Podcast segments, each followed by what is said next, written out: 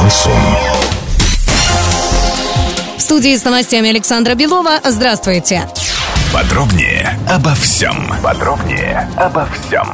В Новотроицке на улице Мира, десять, произошел взрыв в квартире. Из-за хлопка обрушилась межкомнатная стена между спальней хозяина квартиры и спальней соседней квартиры. По предварительным данным, мужчина гнал самогон в своей квартире. Пары самогона заполнили систему вентиляции, в результате чего и произошел хлопок. Сообщается, что хозяин квартиры и его жена с ожогами пятьдесят и тридцать процентов тела госпитализированы. Соседи не пострадали.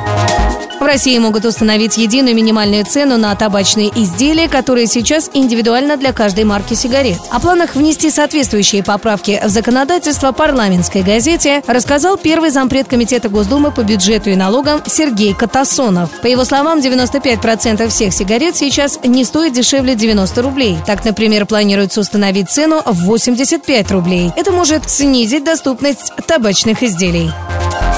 Доллар на одиннадцатое сентября шестьдесят пять сорок четыре, евро семьдесят два тридцать. Подробности, фото и видео отчеты на сайте урал пятьдесят шесть точка ру. Телефон горячей линии тридцать тридцать пятьдесят шесть. Оперативно о событиях, а также о жизни редакции можно узнавать в телеграм-канале урал пятьдесят шесть точка ру для лиц старше шестнадцати лет. Александра Белова, радио «Шансон в Орске».